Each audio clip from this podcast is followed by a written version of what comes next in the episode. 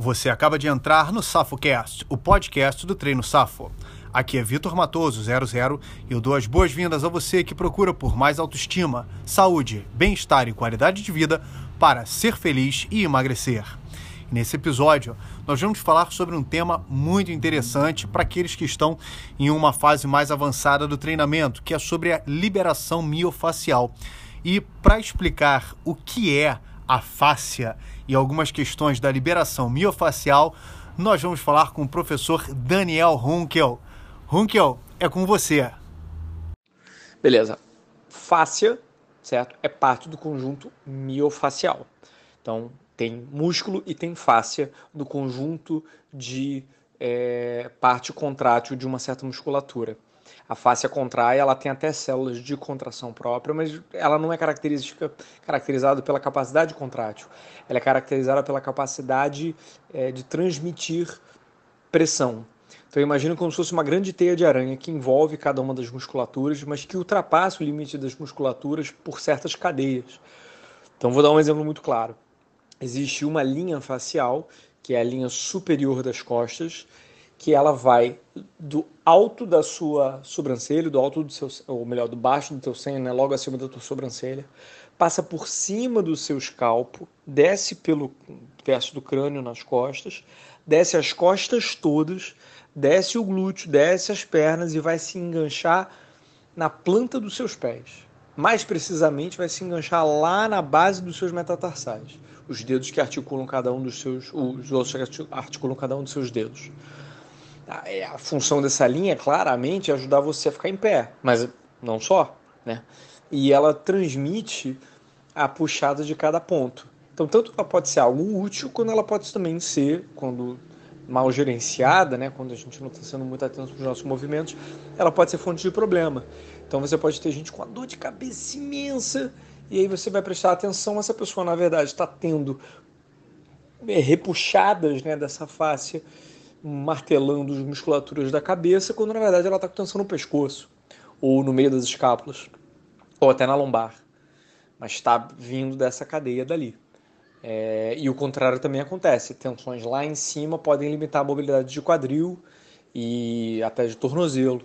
Então são coisas assim, tem várias linhas, é super interessante de procurar.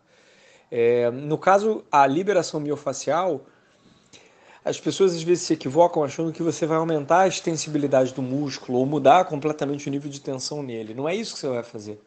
Você vai utilizar o fato de que a fáscia ela é um dos pontos de. Ela, ela conecta vários músculos e ela também transmite a tensão que te deixa desconfortável. Então, quando você sobe em cima de um rolinho ou em cima de uma bola daquelas durinhas, né? Ou pega um bastão desses de rolamento, de rolagem para soltura miofascial, a sensação que você tem são as tensões locais daquele músculo, que podem estar vindo tanto da contração do próprio músculo, quanto das repuxadas que a fáscia faz. Independentemente de ser fáscia ou músculo, você vai tentar mudar, se você está fazendo isso antes ou depois do treino, não interessa quanto, no máximo 25 a 30% da sensação. Porque você jamais vai tirar a sensação que você está tendo naquele momento, certo? E, e nem vai alongar completamente o músculo só né, esfregando ele como se fosse uma massa de pizza. Não é isso que vai acontecer.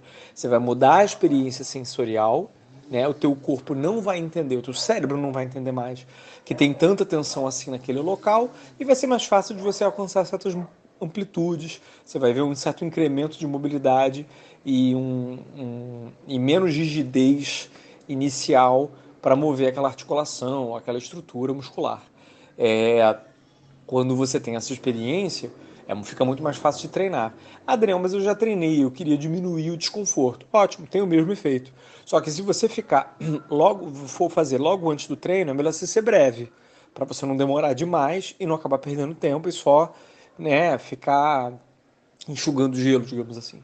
Se você for fazer isso num momento posterior ao treino, ou longe do seu treino, aí beleza, você pode passar o tempo que você quiser, mas não vai ter muito como você mudar 100% daquela, nem 50% daquela sensação.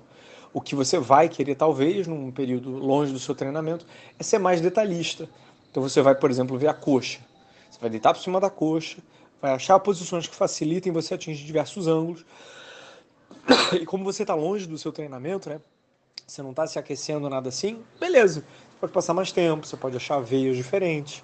Mas no máximo 10 a 20 passagens ou 30 a 60 segundos, com o objetivo de mudar 25 a 30% da sensação. É isso que a gente normalmente recomenda para liberações miofaciais.